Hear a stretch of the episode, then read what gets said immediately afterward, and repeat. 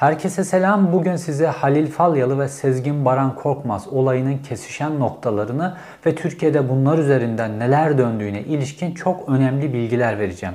İki olayın da nasıl söylemezler çetesi üzerinde kesiştiğini ve Türkiye'nin en önemli figürlerinin nasıl bu iki ismin etrafındaki olayların etrafında döndüğünü, bu çökme hadiselerinde nasıl pek çok ortak olduğunu ve nasıl çıkarların birbirine girdiğinin bütün detaylarını vereceğim. Bu işin içerisinde Sezgin Baran Korkmaz'la Alaaddin Çakıcı'nın nasıl birbirlerine girdiğini, nasıl birbirlerine karşı operasyonlar yaptığını, Sezgin Baran Korkmaz'ın Çakıcı'ya karşı İstanbul Emniyeti Organize Şubeyi nasıl kullandığını, Sadık Soylu'yu nasıl kullandığını, Süleyman Soylu'nun nasıl bu işin içerisinde olduğunu, Tayyip Erdoğan'ın gizli ve gizemli kasası Mücahit Aslan'ın bu işte nasıl aslan payını götürdüğünü ve daha daha bütün detayları size anlatacağım. Yine bilgi dolu, yine dop dolu ama bu sefer gerçekten çok fazla bilgi dolu bir videoyla karşınızdayım.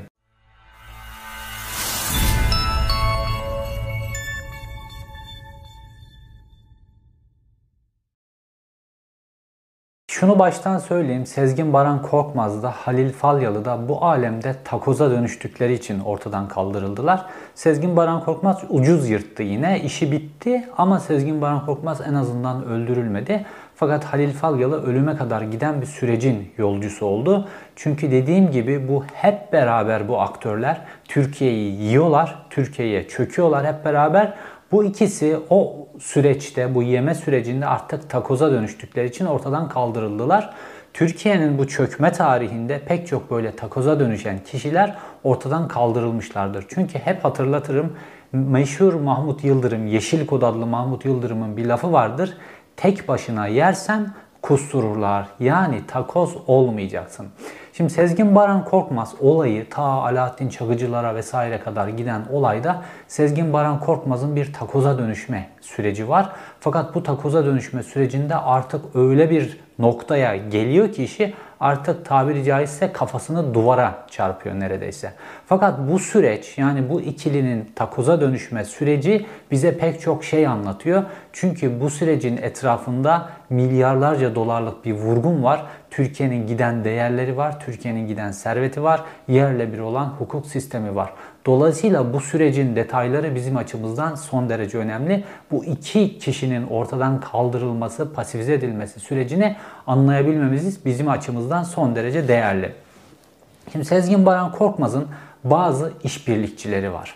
Önce adım adım sizi çok büyük hadiselere götüreceğim. Fakat mekanizmayı anlamamız çok önemli. Sezgin Baran Korkmaz'ın bir numaralı işbirlikçileri kalbur üstü avukatlar. Çünkü Sezgin Baran Korkmaz kendisini medyada şöyle pompalıyordu.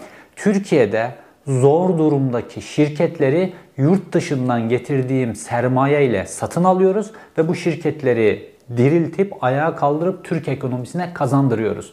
Medyaya sürekli böyle röportajlar, böyle demeçler veriyordu Sezgin Baran Korkmaz ve medyada Sezgin Baran Korkmaz'ı böyle pompalıyordu. Yani bir çeşit Robin Hood. Türkiye'deki zorda kalmış şirketlere yurt dışından sermaye bularak onlara ayağa kaldıran bir çeşit Robin Hood, hayırsever, vatansever, milliyetçi iş adamı pozisyonlarında Sezgin Baran Korkmaz. Oysa olayın esası böyle değil. Olayın esası şöyle.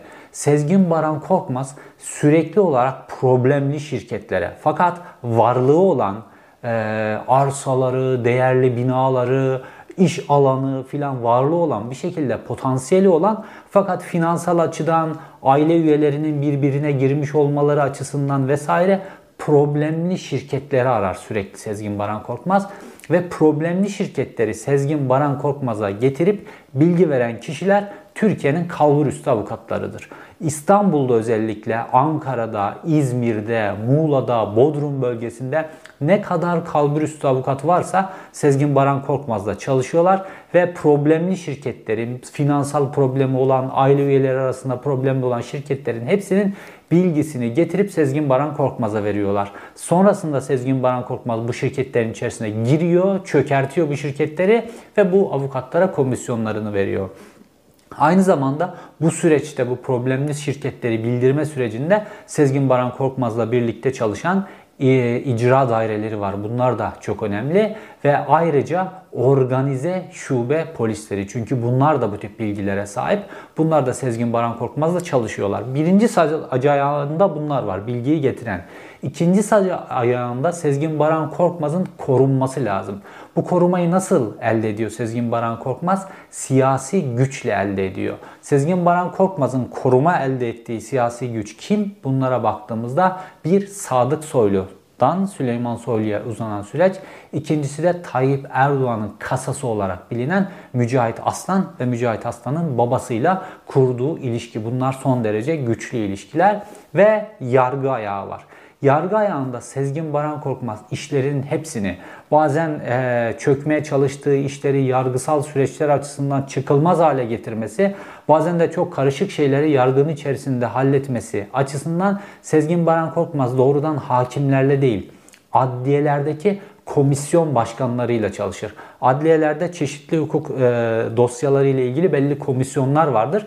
Bu komisyon başkanlarının hepsi İstanbul'daki Anadolu Adliyesi, Çağlayan Adliyesi'ndeki komisyon başkanları, kritik komisyonların başkanları Sezgin Baran Korkmaz'ın avuçlarının içerisinde. Aynı zamanda İstanbul Organize Şube Müdürlüğü de aynı zamanda Sezgin Baran Korkmaz'ın avuçlarının içerisinde bununla ilgili çakıcı meselesine giden çok enteresan bilgiler vereceğim haberin dosyanın içerisinde, videonun içerisinde. Böylece Sezgin Baran Korkmaz ağını kurmuş. Ağını kurduktan sonra işler ilerlerken artık öyle bir noktaya geliyor ki bunlar artık kendilerini böyle dokunulmaz ya da bütün işleri bir şekilde halledebilen adamlar görmeye başlıyorlar. Halil Falyalı da kendisini böyle görmüştü. İşte kendilerini böyle görmeye başladıkları andan itibaren de takozluklar başlıyor ve ortadan kaldırılmaları süreci işliyor. Fakat Sezgin Baran Korkmaz'ın Halil Falyalı mesela Kıbrıs'ta Halil Falyan'ın satın aldığı medya grupları var. Doğrudan e, finanse ettiği medya grupları var. Ve Halil Falyan'ın ölümünden sonra da bazı Kıbrıslı gazeteciler Halil Falyalı'yı öyle savunuyorlar ki öyle hayırsever, Kıbrıs'a öyle faydalı, öyle faydalı bir adamın kaybıyla ilgili öyle üzüntülerini bildiriyorlar. Öyle cümleler kuruyorlar ki baktığımızda Halil Falyalı orada bir medya, çok önemli Kıbrıs medyasının çok önemli bir bölümüne ele geçilmiş gözüküyor. Aynı şekilde Sezgin Baran Korkmaz'ın da Türk medyasının içerisinde kendi PR'ını yapacağı adamlar var. Fakat iki kişi çok önemli.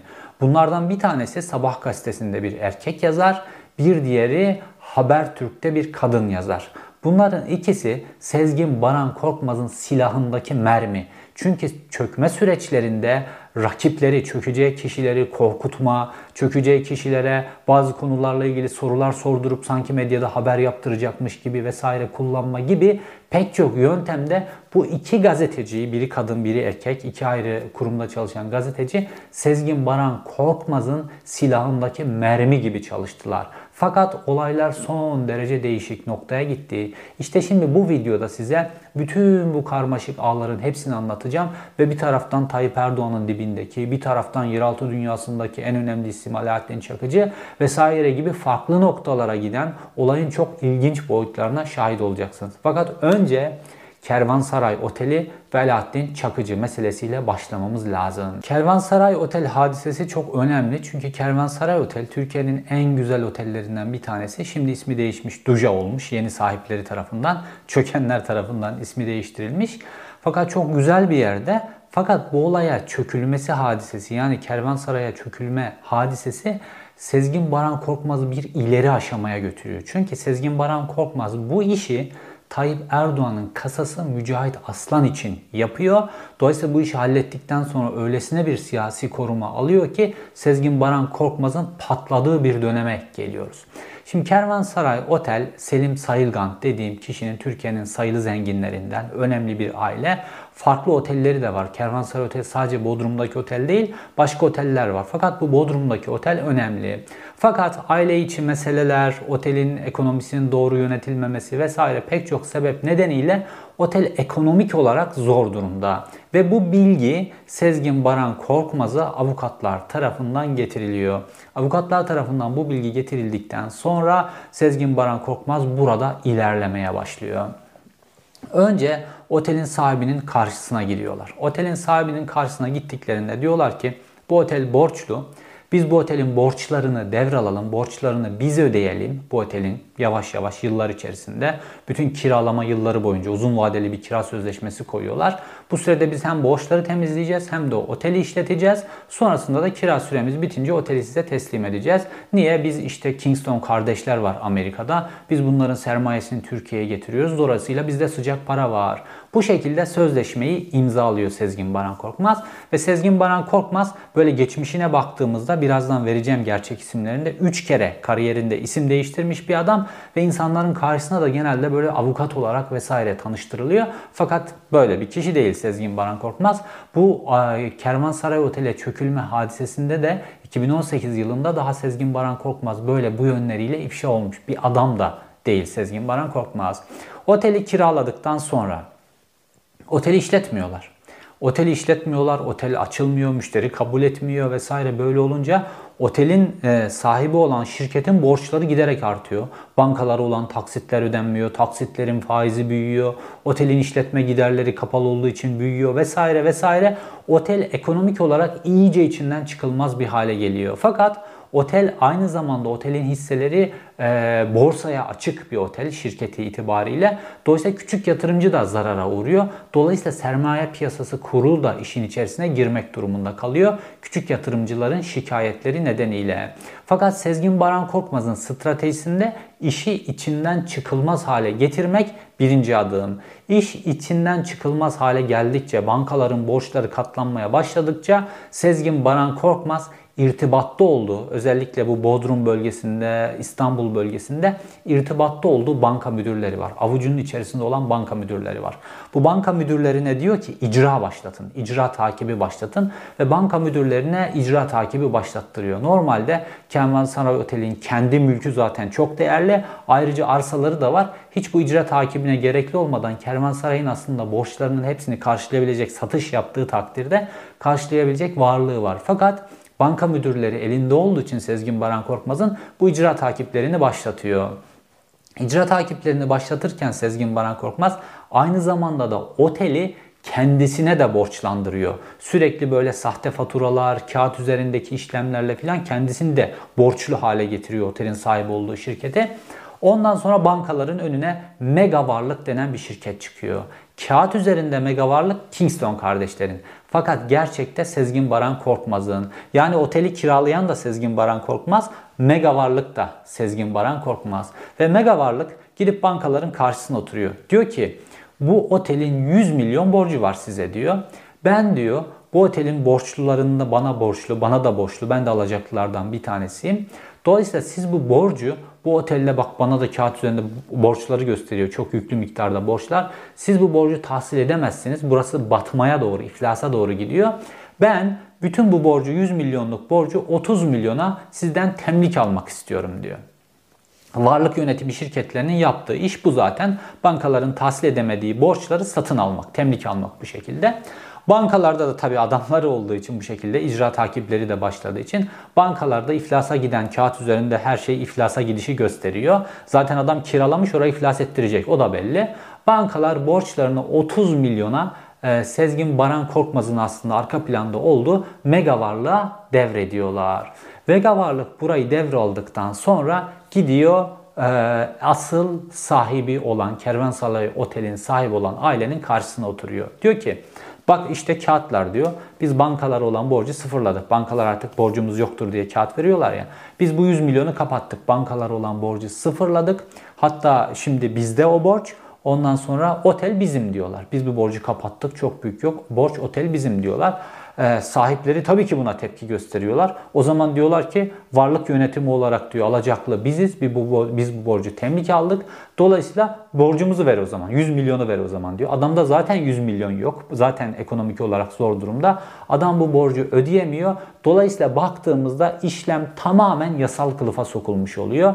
Mega varlık oteli e, teslim almış oluyor ve bu bankalara 30 milyonluk temlik verdiğinde de bunu nakit olarak da ödemiyor. Bu kağıt üzerinde Kingston kardeşlere ait olarak görülen mega varlık Amerika'dan bir tane teminat mektubu getiriyor. Bu mektubu veriyor ve uzun vadeli bir borçlanma şeklinde tekrar alıyor. Yani çok fazla ceplerinden bir nakit de çıkmıyor. Sonrasında Kervansaray Oteli kağıt üzerinde mega varlığa geçmiş oluyor. Burada normalde yasal olarak bir problem gözükmüyor. Normalde kağıt üzerinde bu satışta. Fakat sermaye piyasası kurulu bu işte bir düzen döndüğünü, bu işte küçük yatırımcının zarara uğratıldığını, bankaların icra takibi başlatmasının haksız olduğunu vesaire bütün bunları raporlaştırıyor sermaye piyasası kurulu. Fakat bu bir yargı sürecine dönüşmüyor. Yargı sürecine niye dönüşmediğini birazdan anlayacaksınız. Böylece Sezgin Baran Korkmaz Türkiye'nin en güzel otellerinden bir tanesini ele geçirdikten sonra gidiyor Şaban Kayıkçı'ya. Şaban Kayıkçı zaten bunu bekliyor. Şaban Kayıkçı kim?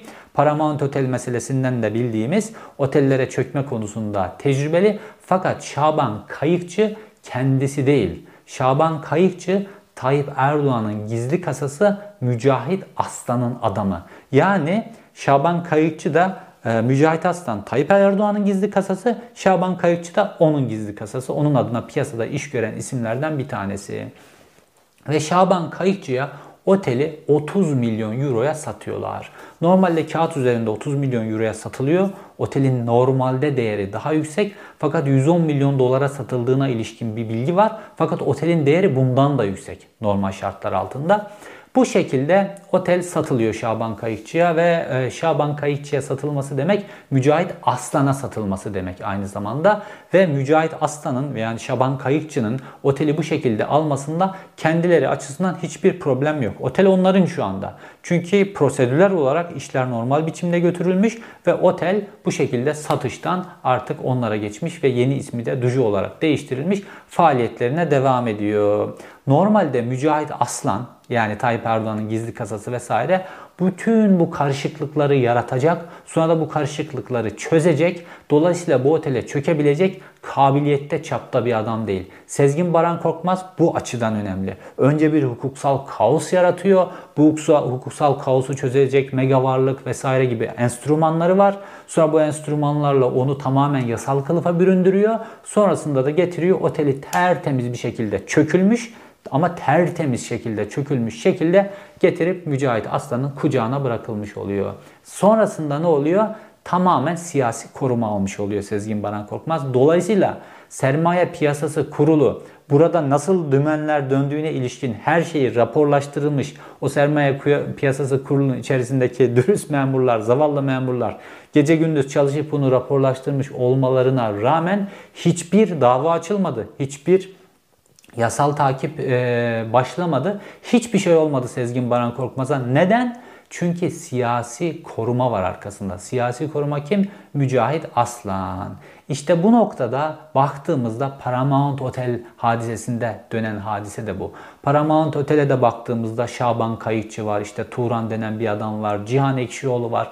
Bunların hepsine baktığımızda Mücahit Aslan'ın etrafında dönen adamlar. Ve Sezgin Baran Korkmaz'ın esasen mallarını artık Sezgin Baran Korkmaz'ın işi bitirildikten sonra mallarına çökme ile ilgili Sezgin Baran Korkmaz'dan kalanlara daha doğrusu çökme ile ilgili de iki grubun çarpıştığını görüyoruz. Bir işte bu Mücahit Aslan ve bu etrafında Şaban Kayıkçı vesaire saydığım o isimler bir de Levent Göktaş ve İnan Kıraç grubu var. Bu ikisi bu konuyla ilgili bu kalanlara çökmek hadisesiyle ilgili ilerliyorlar. Birbirleriyle de zaman zaman hafif sürtüştüklerini de görüyoruz. Peki Alaaddin Çakıcı bu Kervansaray Otel hadisesinin neresinde? İşte bu Kervansaray Otel'e çökülme sürecinde aile artık olayın bir çökme olduğunu, normal Sezgin Baran Korkmaz'ın bu oteli e, kiralayıp işleten ve yurt dışından yatırım getirerek bu işi yapan bir iş adamı olmadığını, asıl amacının bu otele çökmek olduğunu aile anladığında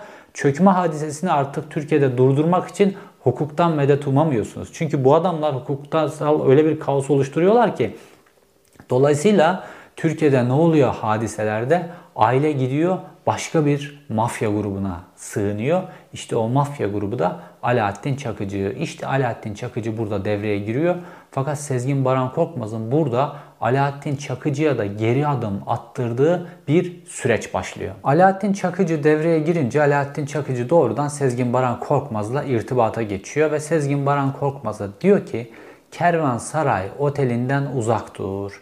Fakat Sezgin Baran Korkmaz o günlerde yelkenleri inanılmaz dolu. Arkasında Mücahit Aslan var, arkasında Sadık Soylu var, arkasında organize şube polisleri var vesaire. Sezgin Baran Korkmaz öyle kimseye eyvallahı yok. O günlerde yelkenleri çok dolu, kendisini çok başka yerlerde görüyor ve Alaaddin Çakıcı'ya karşı da harekete geçiyor. Sezgin Baran Korkmaz herkese karşı çok cüretli, herkese karşı harekete geçiyor ve bundan sonuç alacağını da düşünüyor ve Alaaddin Çakıcı ile ilgili de Sadık Soylu'nun kapısını çalıyor. O günlerde İstanbul Organize Şube'nin başında da Murat Mutlu denen bir adam var. Sonrasında Antep'e sürüldü bu Çakıcı hadisesinden sonra işler tersine dönmeye başladıktan sonra bu Murat Mutlu İstanbul Organize Şube'nin başındaki adam Sezgin Baran Korkmaz'ın öylesine avuçlarının içerisinde ki Sezgin Baran Korkmaz normalde bu e, Kingston kardeşleri vesaire Amerika'da dolandırdığı Ermeni iş adamını vesaire bunları böyle etkilemek için Sezgin Baran Korkmaz bu kişiler Türkiye'ye geldiğinde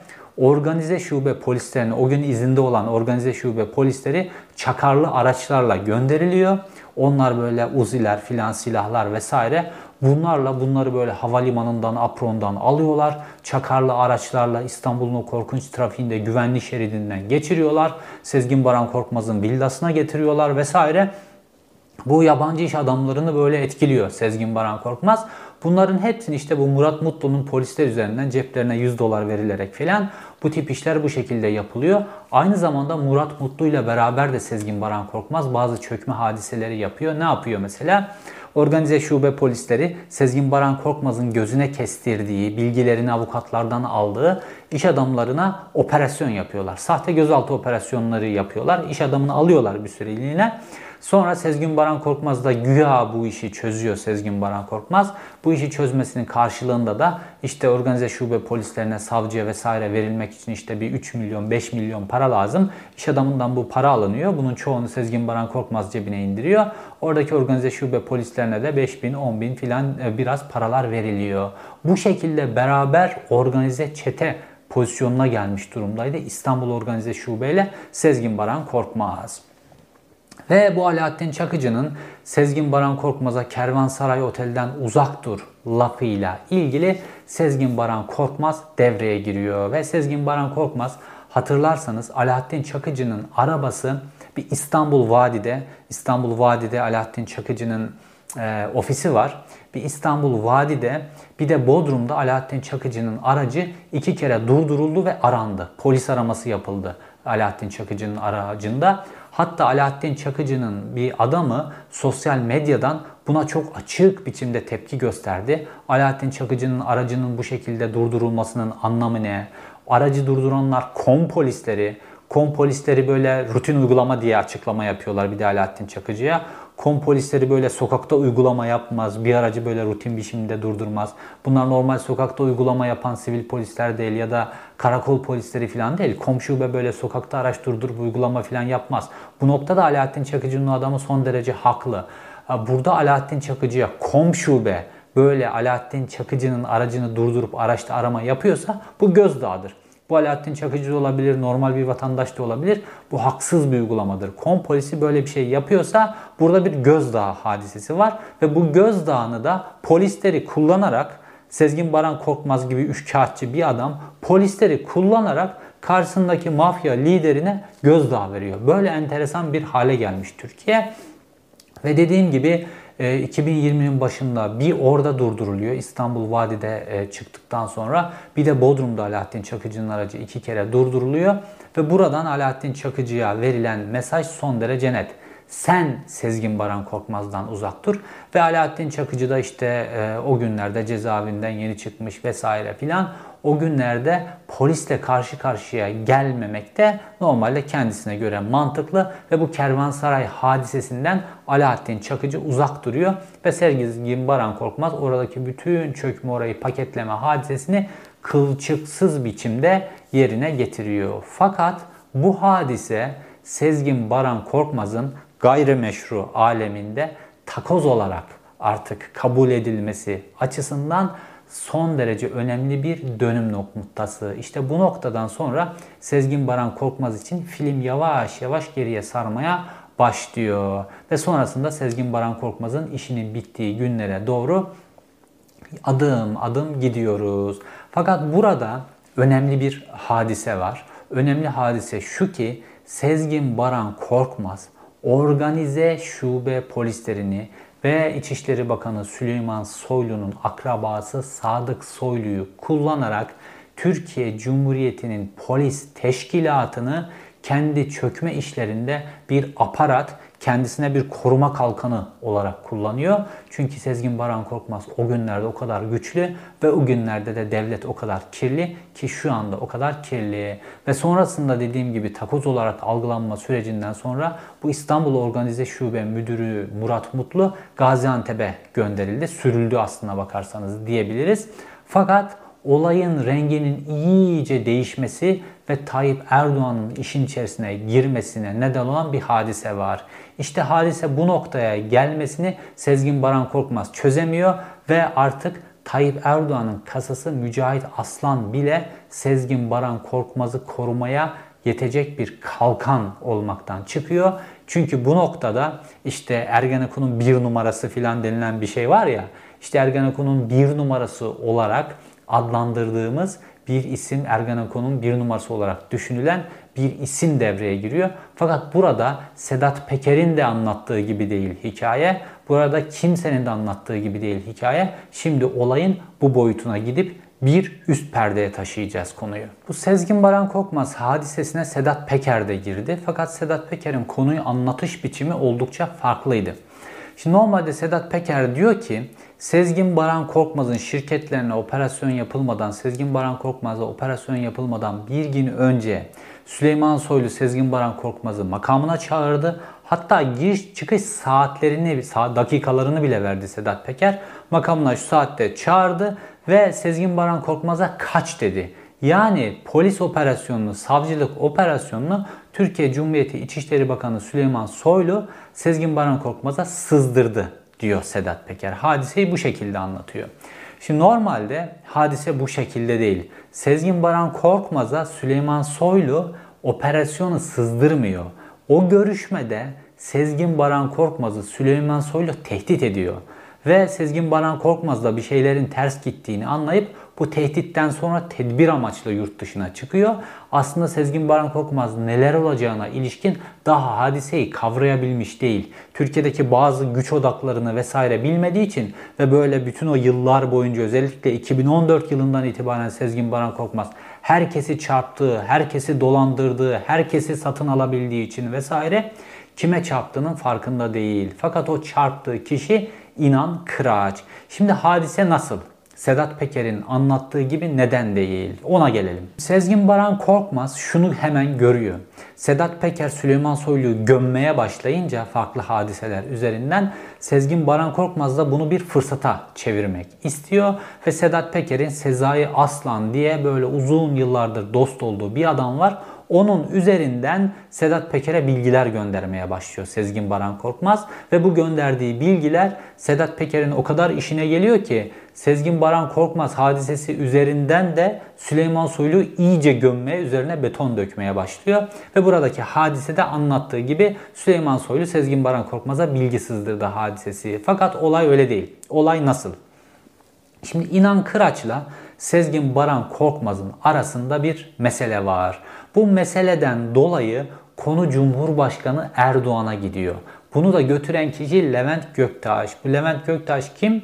İnan Kıraç artık Sezgin Baran Korkmaz'ın karşısında sıkışınca Levent Göktaş'a gidiyor. Levent Göktaş işte geçtiğimiz günlerde Necip Hablemitoğlu'nun öldürülmesinde azmettirici olduğu ile ilgili ismi geçen eski özel kuvvetler mensubu kişi şu an avukatlık yapıyor. Zaten bu avukatlar böyle bir avukat grubu var. Ya böyle mafya gibi çalışıyorlar ya da mafyatik yöntemleri değişik biçimlerde çökme hadisesi ya da çözme hadisesi için kullanan insanlara dönüşmüş durumdalar.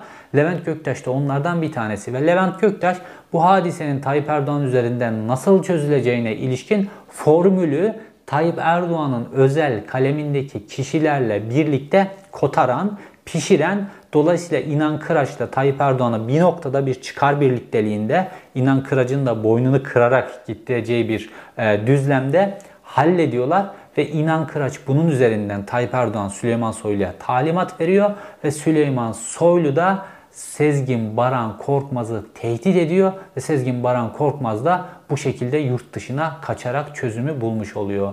Peki bu tehdite Tayyip Erdoğan'ın işin içerisine girmesine ve Sezgin Baran Korkmaz'ın Tayyip Erdoğan'ın kasası Mücahit Aslan'ın koruması, korumalığını bile e, kaybedecek noktaya aniden işlerin bu kadar hızlı olarak değişmesine neden olan hadise ne? Şimdi gelelim bu noktaya. Tayyip Erdoğan'ın devreye girmesine neden olan hadise Hexacon Mühendislik denen otomobil tasarımı, otomobil parçaları tasarımı da yapan bir tane şirket. Burada İnan Kıraç ve Naum kardeşler, Türkiye'li bir müsa, müsa, Musevi bir aile.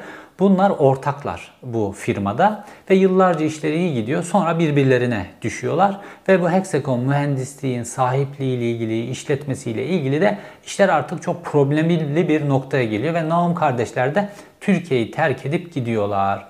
İşte bütün problemli şirketler avukatlar üzerinden ve kalburüstü avukatlar üzerinden Sezgin Baran Korkmaz'a getirildiği gibi bu şirketin de böyle değerli bir şirket olduğu fakat şu an problemli olduğu hadisesi de Sezgin Baran Korkmaz'a getiriliyor.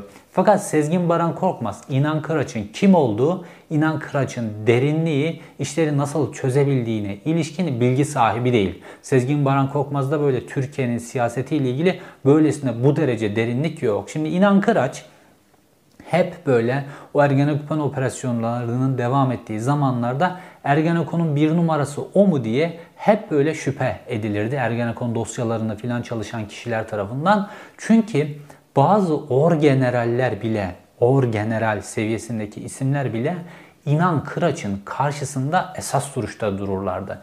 İnan Kıraç Koç ailesinin damadı fakat Koç ailesinin üzerine de geçen bir kuvveti var. İnan Kıraç Türkiye'deki hadiseleri çünkü Türkiye'deki iş adamlarının hepsinin devletle, devletteki bazı yasalar, yönetmeliklerle ilgili arkasını dolanmak, hadiseleri çözmekle ilgili, vergi oranlarıyla oynamakla ilgili, kartel yaratmakla ilgili hep işleri olur. Ve İnan Kıraç, Koç ailesi için vesaire bu işleri hep çözen, Dolayısıyla kendisi de çok kuvvetlenen bir adamdı ve İnan Kıraç bu işlerin hepsini generallerle çözmüştü ve İnan Kıraç kendi tezgahının devam etmesi için Türkiye'deki bu büyük para sahiplerinin tezgahlarının devam etmesi için Türkiye'deki düzenin generallerin kuvvetli olduğu bir düzen olması gerektiğine inanmış bir adam. Çünkü demokrasi olunca demokrasi olunca sermaye piyasası kurulu güçlü oluyor mali suçlar masak güçlü oluyor, yargı güçlü oluyor, polis güçlü oluyor, siyaset kurumu güçlü oluyor, medya bağımsız oluyor. Bunların hepsi bağımsız ve kendi yasalarını uygulayanlar oluyor filan. Çok fazla denge oluyor. Fakat tek adam olunca ve bu adam da general de olabilir, bir diktatör de olabilir.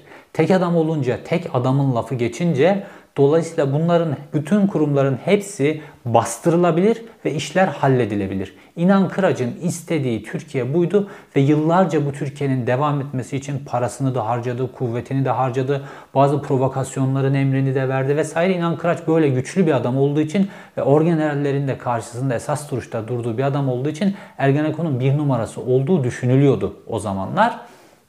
Ve İnan Kıraç sonrasında şunu keşfetti. Eskiden Genelkurmay Başkanı Türkiye'de her şeyin ağzından çıktığı her şeyin e, kanun hükmünde kabul edildiği ve o olduğu bir Türkiye düzeninden Türkiye yavaş yavaş Tayyip Erdoğan düzenine geçti. Bu sefer bir diktatör geldi. Aynı şey baktı İnan Kıraç. Bu sefer de Tayyip Erdoğan'la bir şekilde anlaşıp bir şekilde çözüp generallerle başka türlü çözüyordu. Tayyip Erdoğan'la başka türlü çözüyor. Yine İnan Kıraç'ın tezgahı devam ediyor. İnan Kıraç bunu kabul edince kendisinin kontrolündeki kuvvetlere Tayyip Erdoğan'a destek talimatı verdi. İnan Kıraç'ın kontrolünde iki tane temel kuvvet vardır. Özellikle medyada. Fakat o iki temel kuvvetin, iki noktanın medya dünyasının dışında da ağırlıkları vardır. Bunlardan bir tanesi Cumhuriyet Gazetesi'dir. 10 yıllar boyunca İnan Kıraç Cumhuriyet Gazetesi'ni bu şekilde kullanmıştır. Cumhuriyet Gazetesi demek İnan Kıraç demektir. Bir diğeri Oda TV'dir. Cumhuriyet Gazetesi'nin e, sonraki yıllarında, milenyum yıllarında, 2000 yılından sonra e, update edilmiş halidir Oda TV. Ve şu an Cumhuriyet Gazetesi'ndeki dönüşüme de, e, Oda TV'deki dönüşüme de son zamanlarda bakarsanız ikisi de Tayyip Erdoğan'a problem çıkarmayacak hale dönüştürüldü. Çünkü İnan Kıraç'la Tayyip Erdoğan'ın arasında bir anlaşma oldu. Şimdi gelelim bu anlaşmaya. Şimdi Sezgin Baran Korkmaz bu hexagon mühendisliğin e, problemli olduğunu avukatlardan gelen bilgilerle anlayınca olayı e, masaya koyuyor ve çözüyor. Bir tarafta İnan Kıraç var ortak, bir tarafta Naum kardeşleri var ortak.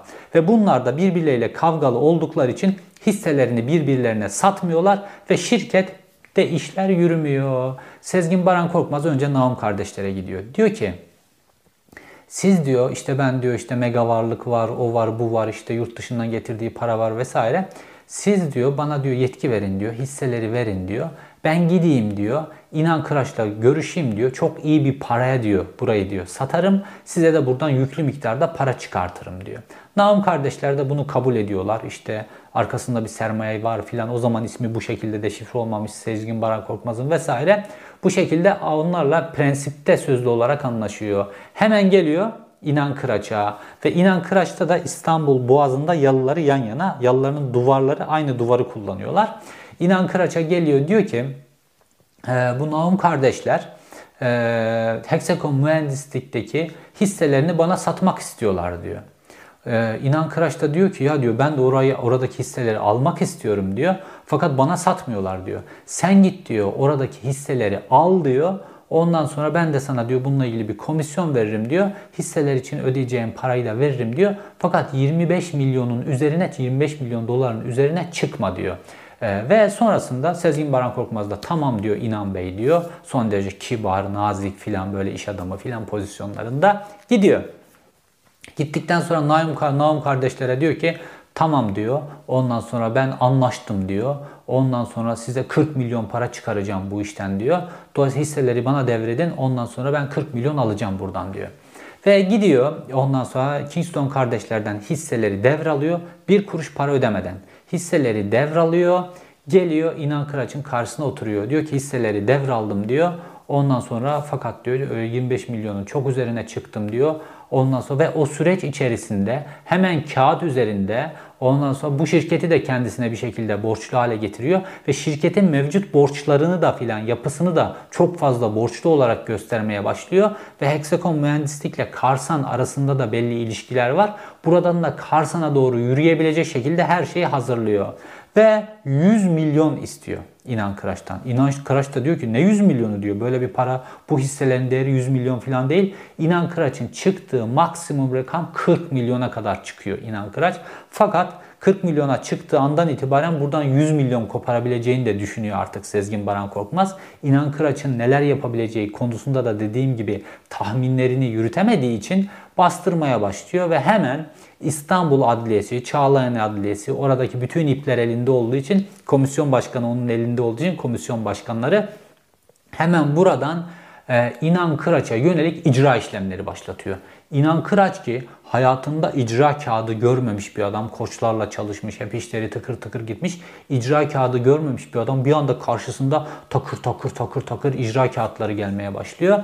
Ve İnan Kıraç bu noktadan itibaren panikliyor ve eski adamı özel kuvvetler içerisinde bütün Türkiye'nin bir döneminin kirli ilişkilerindeki en kilit adamlarından biri ki işte geçtiğimiz günlerde Ukrayna'dan iade edilen özel kuvvetler mensubu Necip Hablemitoğlu'nun e, öldürülmesiyle ilgili e, Levent Göktaş'ın ismini verdi. Hatta Necip Hablemitoğlu'nun eşi Şengül Hablemitoğlu da bunu haklı çıkaran bir tweet attı. Bu hadiseyi de belki ayrı bir video yapacağım. Aslında Hablemitoğlu meselesiyle ilgili bir video yapmıştım. Fakat şimdi hadise başka bir boyuta geldi. Bir video daha yapmak gerekiyor.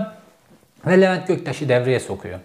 Ee, İnan Kıraç, Levent Kıraç, Levent Göktaş bu hadisenin nasıl çözüleceğini hemen analiz ediyor. Levent Göktaş'ın hükümet içerisinde de bağlantılar var. AK Parti ile de arası iyi. O da Ergenekon operasyonundan bir dönem tutuklanmıştı ama AKP ile arası gayet iyi. Hatta bir dönem 15 Temmuz'dan sonra ismi MİT müsteşarlığına geçmişti. Levent Göktaş'ın sürekli kafası MİT müsteşarlığı olmaya e, takıktır. Levent Göktaş hemen Tayyip Erdoğan'ın özel kalemindeki Hasan Doğanlar vesaire onlar üzerinden bir formül geliştiriyor. Ve o dönemde işte İnan Kıraç'ın sahibi olduğu Karsan var. Bu Karsan bir elektrikli e, otobüs üretmiş. Bu elektrikli otobüsün e, ilk test edilmesi yani bu elektrikli otomobil tanıtılacak ya onun kaymağı Tayyip Erdoğan'a yazılsın, bu iş Tayyip Erdoğan'a yazılsın diye bir şov organize ediyorlar birlikte. Ve bu şov organize edilirken de İnan Kıraç'la Tayyip Erdoğan bir araya gelecek ve dolayısıyla İnan Kıraç bu Sezgin Baran Korkmaz meselesini Tayyip Erdoğan'a bizzat kendisi açacak ve Tayyip Erdoğan da bununla ilgili İçişleri Bakanı'na talimat verecek ve bu hadise çözülecek. Bu şekilde bir organizasyon yapıyorlar. Ve sonrasında fakat Tayyip Erdoğan'ın programı uyuşmuyor vesaire. İnan Kıraç Tayyip Erdoğan'ı ziyarete gidiyor. Ve ziyarete gidip işte bu program için Tayyip Erdoğan'ı doğrudan davet ediyor. Fakat bu programa Tayyip Erdoğan'ın işte fabrikaya gitmesi çok e, o dönem için uygun e, şartlar oluşmuyor. Otobüsün Tayyip Erdoğan'ın sarayının bahçesine getirilmesi üzerine anlaşılıyor. Fakat bu davet sırasında İnan Kıraç'la Tayyip Erdoğan görüşüyorlar ve İnan Kıraç bu Sezgin Baran Korkmaz'ın nasıl Hexacom mühendis diye çökmeye çalıştığına ilişkin bilgileri Tayyip Erdoğan'a arz ediyor. Normalde İnan Kıraç Tayyip Erdoğan'dan nefret eder. Tayyip Erdoğan, Tayyip Erdoğan'ın sahip olduğu ideolojiyi, onu köylü görür, onun ait olduğu grubu köylü görür. Bunlarla böyle tenezzül edip konuşmaya, konuşmaz İnan Kıraç. Böyle bir adam. Fakat orada boynunu kırıyor. Gidip Tayyip Erdoğan'ın önünde adeta diz çöküyor. Çünkü mesele para olduğunda bunların hepsi her şeyi yaparlar. Her türlü kılığa girerler, dizde çökerler taviz de verirler, her şeyi de yaparlar. İnan Kıraç için de dediğim gibi geçmişte generallerle bu işleri çözüyordu. Şimdi Tayyip Erdoğan'la işleri çözme biçimi farklı. Tayyip Erdoğan'la işleri çözme biçiminde bazen diz çökersin karşısına, bazen yüzdesini verirsin Tayyip Erdoğan'ın bu şekilde çözersin. Ve Tayyip Erdoğan da tamam diyor, Süleyman Soylu'yu arıyor ve Süleyman Soylu'ya e, bu meseleyi çözmesiyle ilgili talimatlar veriyor ve olayın içerisinde İnan Kıraç'ın olduğuna ilişkin bilgileri veriyor. Sonrasında Şubat ayında gerçekten de otobüs Tayyip Erdoğan'ın e, sarayına götürüldü. Tayyip Erdoğan şov yaptı vesaire. Orada İnan Kıraç'ın yüzünden düşen bir parçaydı ama bu şov gerçekleşti netice itibariyle. Ve Süleyman Soylu hemen Tayyip Erdoğan'dan bu talimatı, bilgileri alınca hemen Sezgin Baran Korkmaz'ı çağırtıyor makamına. İşte Sedat Peker'in bahsettiği hadise o. Sezgin Baran Korkmaz içeri girdiğinde yanında da mega varlık, e, mega varlığın genel müdürü var. Hani e, Tayyip Erdoğan, Sezgin Baran Korkmaz vesaire Amerika'da çekilmiş bir fotoğraflar var ya oradaki çocuk. O da var yanında. Süleyman Soylu'nun odasına giriyorlar. Odaya girer girmez Süleyman Soylu diyor ki sen ne yaptığının, kime e, çarptığının, kime tosladığının farkında mısın diye fırça atıyor ve bütün haciz kararlarını geri çekmesini istiyor ve İnan Kıraç hadisesinden Hexacom mühendislikten uzak durmasını istiyor. Fakat Sezgin Baran Korkmaz kafayı takmış. Oradan 100 milyonu götürecek ve arkasında Mücahit Aslan'ın olduğunu düşünüyor vesaire. Hadiseyi daha çözemiyor ve bu işin içerisinden de çıkarım. Çünkü 2014'ten beri her hadisenin içerisinden çıkmış. Para yedirmiş, onu yapmış, bunu yapmış. Çıkmış olduğu için bu şekilde de bu işin içerisinden de çıkarım diye düşünüyor. Ve Süleyman Soylu'ya diyor ki ki Sadık Soylu'ya o kadar para yedirmiş. Sadık Soylu'ya bu paraları yedirmenin karşılığında Süleyman Soylu'yu da satın almış. Süleyman Soylu'nun da kendi tarafında olmasını bekliyor. Fakat Süleyman Soylu'dan böyle bir tepki görünce diyor ki ben diyor Karadenizli olsaydım diyor bana böyle davranmazdım. Ben Kürt olduğum için bana böyle davranıyorsun falan filan diyor. Ve çıkıyor gidiyor oradan. Ve haciz işlemlerini durdurmuyor. Fakat Sezgin Baran Korkmaz da zeki. Süleyman Soylu'nun onunla konuşma biçimini, o tehdidin boyutunu vesaire bir şeylerin olabileceğini anlıyor ve ertesi gün Türkiye'den ayrılıyor. Ertesi gün Türkiye'den ayrıldıktan sonra Sezgin Baran Korkmaz'a yönelik e, bir e, operasyon dalgası başladı ve normalde Sezgin Baran Korkmaz'ın doğrudan şahsına yönelik değil şirketlerine yönelik öncelikle başladı. Şirketlerine yönelik başladıktan sonra da Sezgin Baran Korkmaz'a kadar hadise uzadı. Onunla ilgili yakalama kararı çıktığından itibaren de Sezgin Baran Korkmaz İnan Kıraç'la ilgili hacizlerin hepsini geri çekti. Fakat bu işe yaramadı çünkü artık iş işten geçmişti. Ondan sonrasını Levent Göktaş halletti bu sefer. İstanbul Adliyesi'nde Levent Göktaş da kuvvetli. Levent Göktaş halletti. Önce bütün o hisseler Levent Göktaş'ın üzerine geçti. Sonra da Levent Göktaş emanetçi olarak uygun bir zamanda bunların hepsini İnan Kıraç'a teslim etmek üzere bütün süreci yönlendirecek. Hadise bu şekilde oldu tamamen. Tayyip Erdoğan bu andan itibaren İnan Kıraç'ın tam desteğini aldı ve işte o süreçten sonra Cumhuriyet Gazetesi'nin nasıl temizlendiğini biliyorsunuz. Cumhuriyet Gazetesi'ndeki Tayyip Erdoğan'a problem çıkarabilecek, canını sıkabilecek bütün gazetecilerin filan temizlendiği ayıklandığı Cumhuriyet Gazetesi'nde adeta Tayyip Erdoğan için kılçıksız sadece laiklik üzerinden, sadece yaşam tarzı üzerinden muhalefet yapan ki bunu Tayyip Erdoğan ister. Çünkü laik, anti laik ondan sonra bu kutuplaşma Tayyip Erdoğan'ı besleyen bir şey. Cumhuriyet Gazetesi'ni sadece bu şekilde dönüştürdüler. O da TV'de zaten Tayyip Erdoğan için kılçıksız bir hale geldi. Anlaşma bu şekilde ilerledi. Fakat esas olarak hadiseyi bitiren Sezgin Baran Korkmaz'ı tamamen bitirecek bir hadise var. İşte burada karşımıza söylemezler çetesi çıkıyor karşımıza. Bu söylemezler çetesi olayını biz e, Halil Falyalı hadisesinde de gördük. Tıpkı takoza dönüşen Halil Falyalı gibi, tıpkı takoza dönüşen Sezgin Baran Korkmaz gibi bu işin kavşak noktasında da enteresan biçimde söylemezler kardeşler çetesi var. Biliyorsunuz Halil Falyalı'nın ortadan kaldırılması işi söylemez kardeşlere verildi. Söylemezler çetesine verildi daha doğrusu. Çünkü silah kullanmayı çok iyi biliyorlar. Bu konuda eğitimliler. Ondan sonra bu tip organizasyonlar, infaz organizasyonları yapabilecek eğitimleri var ve bu gayrimeşru aleminde, yeraltı dünyasında bununla ilgili bilgiler var. Dolayısıyla bu iş söylemezlere veriliyor. Bunun karşılığında pay almışlardır ya da bunun karşılığında yüklü ödeme almışlardır. Fakat sadece yüklü ödemeyle olmaz. Bunun karşılığında bir pay da almışlardır. Falyalı sürecinden sonraki paylaşımda. Şimdi Falyalı'nın takoza dönüşmesi meselesini anlatacağım. Fakat Sezgin Baran Korkmaz'ı da ortadan kaldırılmayla ilgili meselede bu söylemezler çetesi yine önemli bir noktada karşımıza çıkıyor. Sezgin Baran Korkmaz'ın Bereket Öner isimli bir ortağı var. Bu Bereket Öner de önemli bir isim, bilinen bir isim. Ee, işte eskiden Sinan Aygün'ün damadıydı. Sonra tekrar evlendi. Tekrar evlendiğinde Mehmet Ağar nikah şahidiydi vesaire. Bilinen bir adam. Ve bu Bereket Öner'le Sezgin Baran Korkmaz yıllarca birlikte çalışıyorlar bu işlerde. Fakat sonrasında araları bozuluyor ve Sezgin Baran Korkmaz'ın bütün bu çevirdiği dolaplarla ilgili Bereket Öner e, gidip savcılığa bilgi vermeye, olayı kayıt altına geçirmeye başlıyor. İşte bu noktada Sezgin Baran Korkmaz Bereket Öner'in susturulması işini söylemezler çetesine havale ediyor. Fakat öncelikle ayağından vurdurtuyor e, Bereket Öner'i. Bereket Öner İstanbul Ataşehir'de, İstanbul'un göbeğinde kurşunlanıyor söylemezler çetesi tarafından ve gidip şikayetçi oluyor. Şikayetini geri çekmesi için baskılar yapılıyor vesaire. Ama bu dosya donduruluyor. Şimdi bu dosya niye donduruluyor biliyor musunuz? Sezgin Baran Korkmaz'ın işini tamamen bitirmek için. Normalde Sezgin Baran Korkmaz şu an Avusturya'da tutuklu. Ya Amerika'ya iade edilecek ya Türkiye'ye iade edilecek. Amerika'ya iade edilirse işi kötü. Neden? Çünkü orada işte bu Kingston kardeşler e, meselesi, Ermeni Levon'un dolandırılması meselesi, orada Ermenistan lobisi çok güçlü vesaire. Bunlarla ilgili kara para meselesiyle ilgili hakkında bir dosya var. Amerika'ya giderse çok uzun yıllar cezaevinde kalabilir. Bu taraf bir ucu boklu değnek. Diğer tarafta Türkiye'ye dönerse işte bu dolandırıcılıklar meselesi onlar bunlardan dolayı 3 yıl 5 yıl girer. Türkiye'deki hukuk sistemi içerisinde Sezgin Baran Korkmaz çıkar bir şekilde.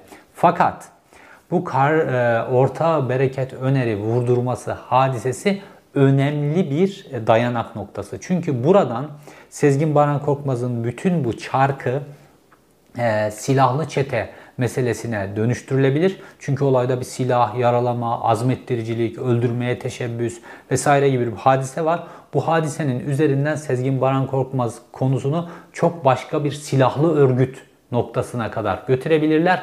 O zaman işte Sezgin Baran Korkmaz uzun yıllar cezaevinde kalır. İşte e, söylemezler çetesi bir taraftan Halil Falyalı meselesinde başka türlü kullanılıyor. Şimdi bu taraftan Sezgin Baran Korkmaz'ın işinin bitirilmesi hadisesinde başka türlü kullanılmaya çalışılıyor. Fakat Falyalı'nın da Baran Korkmaz'ın da takoza dönüşmesi hadisesinde benzer süreçleri görüyoruz. İşte Yeşil Kod adlı Mahmut Yıldırım'ın dediği gibi e, tek başına yersen kustururlar meselesine doğru hadise gidiyor ve Türkiye'nin dengelerini okuyamama hadisesinden gidiyor. Aniden çok büyüyen, aniden patlayan böyle kuvvetler paraya boğulan kişilerde sürekli olarak bu hatanın olduğunu görüyoruz Türkiye'nin tarihinde. Şimdi Halil Falyalı da çok inanılmaz derecede zenginleşti çok e, aniden. Çünkü bu sanal kumar e, meselesinde dalgayı yakaladı Halil Falyalı. Şimdi bu sanal kumar meselesinde Pronet ve Betco denilen iki tane e, yazılım var esas olarak. Veri tabanı var. Bunların ikisini bu iki yazılımdan birisini kullanmanız lazım. Bir sürü sanal kumar sitesi var. Fakat bu sanal kumar siteleri sürekli isimlerini değiştiriyorlar vesaire. Fakat bunların nihayetinde gelip hepsinin kullandığı iki tane yazılım var. Biri Pronet, biri Betco. İşte bunlar Türkçe'de aynı zamanda çalıştıkları için. Pronet Veysel Şahin'in Betko'da Halil Falyalı'nın Veysel Şahin tutuklandıktan sonra bu Pronet meselesinde hadise geriye doğru gitmeye başladı. Fakat Betko meselesinde Halil Falyalı oldukça ilerledi ve ne kadar kumar sitesi kurulursa, sanal e, bet sitesi kurulursa sonuç itibariyle Halil Falyalı da onlara ortak olmuş oluyor. Bu Betko sistemini kullandığınızda buna bir pay ödüyorsunuz, yüzde ödüyorsunuz. Dolayısıyla ne kadar çok kişi kumar sitesi kurarsa Halil Falyalı o kadar çok para kazanıyor. Dolayısıyla bu Betco meselesi, bu şekilde bu yazılım meselesi Halil Falyalı'yı çok büyüttü. Ve Türkiye'de de bu sanal kumarın önü malum bildiğimiz sebepler nedeniyle kapatılmadığı için bu hadise büyük bir ekonomiye dönüştü. Fakat şuyu, şuyu vukuundan beter bir noktaya geldi. Mesela yıllık 100 milyar e, paradan bahsediliyor filan. Böyle bir büyüklüğü yok. Fakat bu şekilde bahsediliyor. Dolayısıyla Halil Falyalı'ya yönelik yeraltı dünyasındaki ve devletin içerisindeki ve siyasetin içerisindeki isimlerin hepsi daha çok pay isteme noktasında motive oluyorlar. Fakat Halil Falyalı da geçmişte kumarhaneler kralı Ömer Lütfü Topal vardı. Onunla aynı hatayı yaptı. Türkiye'de o yıllarda da kasinolar vardı biliyorsunuz. Türkiye'nin her yerinde mantar gibi. Ve Ömer Lütfü Topal kasinolar kralı olarak inanılmaz derecede büyümüştü.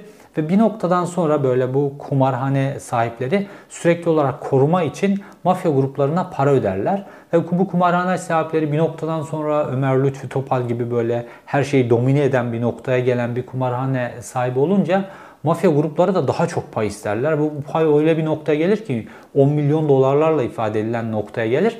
Ve bir noktada Ömer Lütfü Topal demişti ki ya ben bunlara niye bu kadar para ödeyeyim ki? Bütün organizasyonu ben yapıyorum, bütün işi ben yapıyorum. Niye bunlara bu kadar pay ödeyeyim? İşte bu payları ödememe noktasında takoza dönüştü ve Ömer Lütfü Topal ortadan kaldırılıp başka bir düzen kuruldu. Şimdi Halil Falyalı da baktığımızda bütün ülkücü mafya gruplarının liderleriyle fotoğrafları var vesaire böyle paylarını ödüyor. Fakat bir noktadan sonra artık öyle paylar isteniyor ki Halil Falyalı'nın kendi gelirinin yarısından fazlasına doğru gidiyor bu paylar. Ya Halil Falyalı diyecek ki ya bu para haydan geliyor, huya gidiyor. Bu para zaten e, kirli ve haksız elde edilmiş bir para. Şimdi bir yerde kirli ve haksız elde edilmiş bir para varsa mafya grupları öncelikle oraya yönelirler. Çünkü oradaki o paranın sahibinin legal olarak kendisini savunabilme yeteneği çok yoktur. Burada da Halil Falyalı'nın kirli ve hak edilmemiş çok büyük bir parası olunca mafya grupları da buraya doğru çok fazla yönlenmeye başladılar. Ve netice itibariyle de Halil Falyalı Kıbrıslı bir e, bu alanda bir anda e, tutulmuş birisi. Türkiye kökenli birisi de değil. Fakat e, Halil Falyalı'nın aktiviteleri Türkiye'deki mafya gruplarını da Kıbrıs'a cezbetti, çekti. Ve dolayısıyla Halil Falyalı artık istenilen paraları vermediği noktada mafya grupları için bir takoza dönüşmüş oldu. Ve Halil Falyalı Sedat Peker üzerinden ifşa edildikten sonra bu takoz tamamen bir organizasyon, yeraltı dünyasının bütün aktörlerinin mütabakatıyla ortadan kaldırıldı. Yeraltı dünyasının bütün aktörleri bu konuda mütabakat etmişlerse de orada işi ihale edecekleri grup söylemezler grubudur ve onlara ihale edildi ve bu iş bu biçimde halledildi.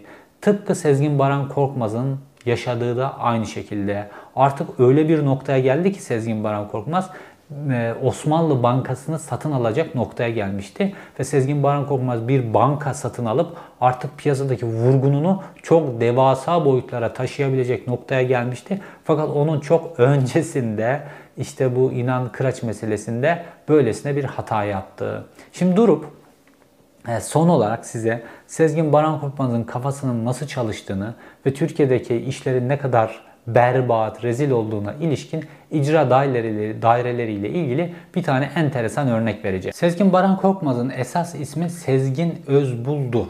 Sonra Sezgin Özbulucu yapıyor.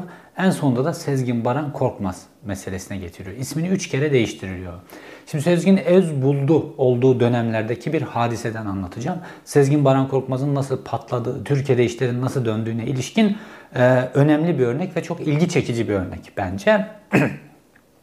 Şimdi meşhur icra dairelerinde dönen dolaplar var biliyorsunuz. İcradan satılan bir mallar vardır ve bu icradan satılan mallarla ilgili mafyanın aktivitesi genelde şu şekildedir. İhaleye katılacak kişilerin üzerine baskı kurarlar bir şekilde. Hatta Yeşilçam filmlerinde vardır. Kaş göz yaparlar, silahın ucunu gösterirler vesaire. Dolayısıyla kimse pay arttırmaz o icrada. ihalede e, yüksek fiyat vermez. Dolayısıyla mafya grubu küçük fiyata satın alır. Bu klasik. Fakat Sezgin Baran Korkmaz devletin memurlarını kullanarak, devletin hukuk sistemini kullanarak burada bir çağ atlatıyor. Bu tip vurguna, icra daireleri üzerinden yapılan vurguna. Bu nasıl oluyor? Şimdi dedim ya avukatlar üzerinden nasıl problemli şirketler getiriliyorsa icra dairelerindeki adamları üzerinden de ballı arsalar, ballı binalar bunların satışıyla ilgili bilgiler Sezgin Baran Korkmaz'a getiriliyor. Sezgin Baran Korkmaz da teminat mektubu verip ihaleye katılıyor. Mesela bir örnek vereyim. Maslak'ta 100 milyona 100 milyon lira değerli değerindeki bir tane arsa icradan satılıyor. İcralık olmuş arsa icradan satılıyor. Sezgin Baran Korkmaz'ın e, şirketi de e, teminat mektubu verip ihaleye giriyor. Şimdi ihaleye girdikten sonra bir kere pay arttırırsanız artık siz o ihalenin resmi olarak katılımcısı oluyorsunuz. Dolayısıyla ihale ile ilgili bütün süreçleri görme ve takip etme hakkınız oluyor. Sezgin Baran Korkmaz'ın şirketi hemen ihalede 1 liralık pay arttırıyor ve ondan sonra geri çekiliyor. Ondan sonra işte o 100 milyonluk arsa 150 milyona satılıyor. 150 milyona satıldıktan sonra arsayı satın alan kişi ya da firma %20'sini yatırması lazım icra dairesine peşin olarak. %20'si 150 milyona satılmış 30 milyon. 30 milyonu getirip yatırdığı an UYAP sistemine düşüyor. Ve Sezgin Baran Korkmaz da 1 lira bile olsa pay arttırdığı için bütün bu süreci takip etme hakkı olduğu için UYAP sistemi üzerinden %20'sinin yatırıldığını görüyor. %20'sinin yatırıldığını gördüğü an Sezgin Baran Korkmaz'ın şirketi hemen gidiyor. Sezgin Baran Korkmaz gidiyor. ihaleyi FES davası açıyor. İhaleyi FES davası açılınca ihaleyi FES davası çözülünceye kadar sistem kilitlenmiş oluyor. Şimdi İstanbul Adliyesi, Çağlayan Adliyesi de Sezgin Baran Korkmaz'ın avucunun içerisinde olduğu için davayı uzatıyorlar da uzatıyorlar. Şimdi adam 20-30 milyon yani %20'sini vermiş, 30 milyonu vermiş. Arsayı alamamış. Arsanın üzerine bir şey yapamıyor. 30 milyon orada kilitlenmiş. Yani normal dürüst olarak bu arsayı satın alan adamın işi bitiyor. Kilitleniyor. 30 milyonu devlette kalmış. Arsayı alamıyor. Kilitleniyor. Adam her geçen gün zarar ediyor. Bir süre sonra hemen Sezgin Baran Korkmaz'ın avukatları devreye giriyor. Ve adamı asıl alıcıyı masaya çağırıyorlar.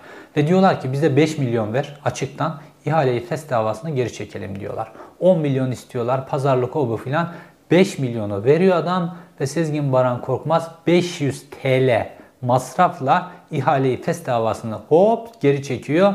Dolayısıyla hiçbir şey e, harcamadan cebinden tek kuruş para çıkmadan pardon sadece 500 TL çıkarak 5 milyonu cebine indirmiş oluyor. Adam da artık buna evet demek durumunda kalıyor. Çünkü dediğim gibi bir taraftan 30 milyon kilitlenmiş, bir taraftan arsası kilitlenmiş. Ve dava 5 yıl sürecek bunların sistemiyle en az. işte affedersiniz. Şimdi bu noktada e, Sezgin Baran Korkmaz bunu yılda 30 kere yapıyor. Yani 30 kere binalara, e, fabrika binalarına, arsalara vesaire 30 kere yapıyor bu sistemi. Dolayısıyla oradan 5 milyon, oradan 3 milyon, oradan 10 milyon filan artık böyle daha düşük para getirecek işlere bakmıyorlar bile. Dolayısıyla buradan büyüyor Sezgin Baran Korkmaz ilk adımda. Ve burada yargının vesaire, siyasetçilerin, organize şubenin vesaire nasıl satın alabileceğini keşfediyor Sezgin Baran Korkmaz. Çünkü bu anlattığım sistem yani Sezgin Baran Korkmaz'ın klasik icradan satışlara bu çağatlatıyor ama burada zeki birisi olarak bunu organize şube polislerinin savcılıkların vesaire bunu fark etmemesi mümkün değil. Bunu fark etmiyorlarsa, bunu görmüyorlarsa, buradaki tezgaha, düzeni, sürekli tekrarlanan, yılda 30 kere tekrarlanan bu düzeni görmüyorlarsa buradan para yiyorlardır. İşte az önce anlattım. Ee, Murat denilen adam İstanbul Organize Şube'nin müdürü Sezgin Baran Korkmaz'ın güzel dolandırıcılık yapıla, yapabilmesi için Sezgin Baran Korkmaz'a çakarlı araçta tahsis eden, Sezgin Baran Korkmaz'ın hedefindeki iş adamlarını gözaltına aldıran vesaire bir adam. İşte Türkiye'deki düzen bu noktaya gelmiş. Fakat bu Türkiye'deki düzen bu noktaya gelirken, yerken ondan sonra kendinizi çok farklı noktalarda görürseniz takoz olarak algılanırsınız ve bu takozu da her zaman ezerler. İşte Halil Falyalı da alemde takoz olarak bahsedilmeye başlamıştı. Sezgin Baran Korkmaz da takoz olarak bahsedilmeye başlamıştı. Halil Falyalı'yı ortadan kaldırdılar. Sezgin Baran Korkmaz şanslı hayatını kaybetmedi. Fakat o noktaya kadar da gidebilir iş. Çünkü çok farklı noktalara dokunmaya başlamıştı Sezgin Baran Korkmaz. İzlediğiniz için teşekkür ederim. Bir sonraki videoda görüşmek üzere.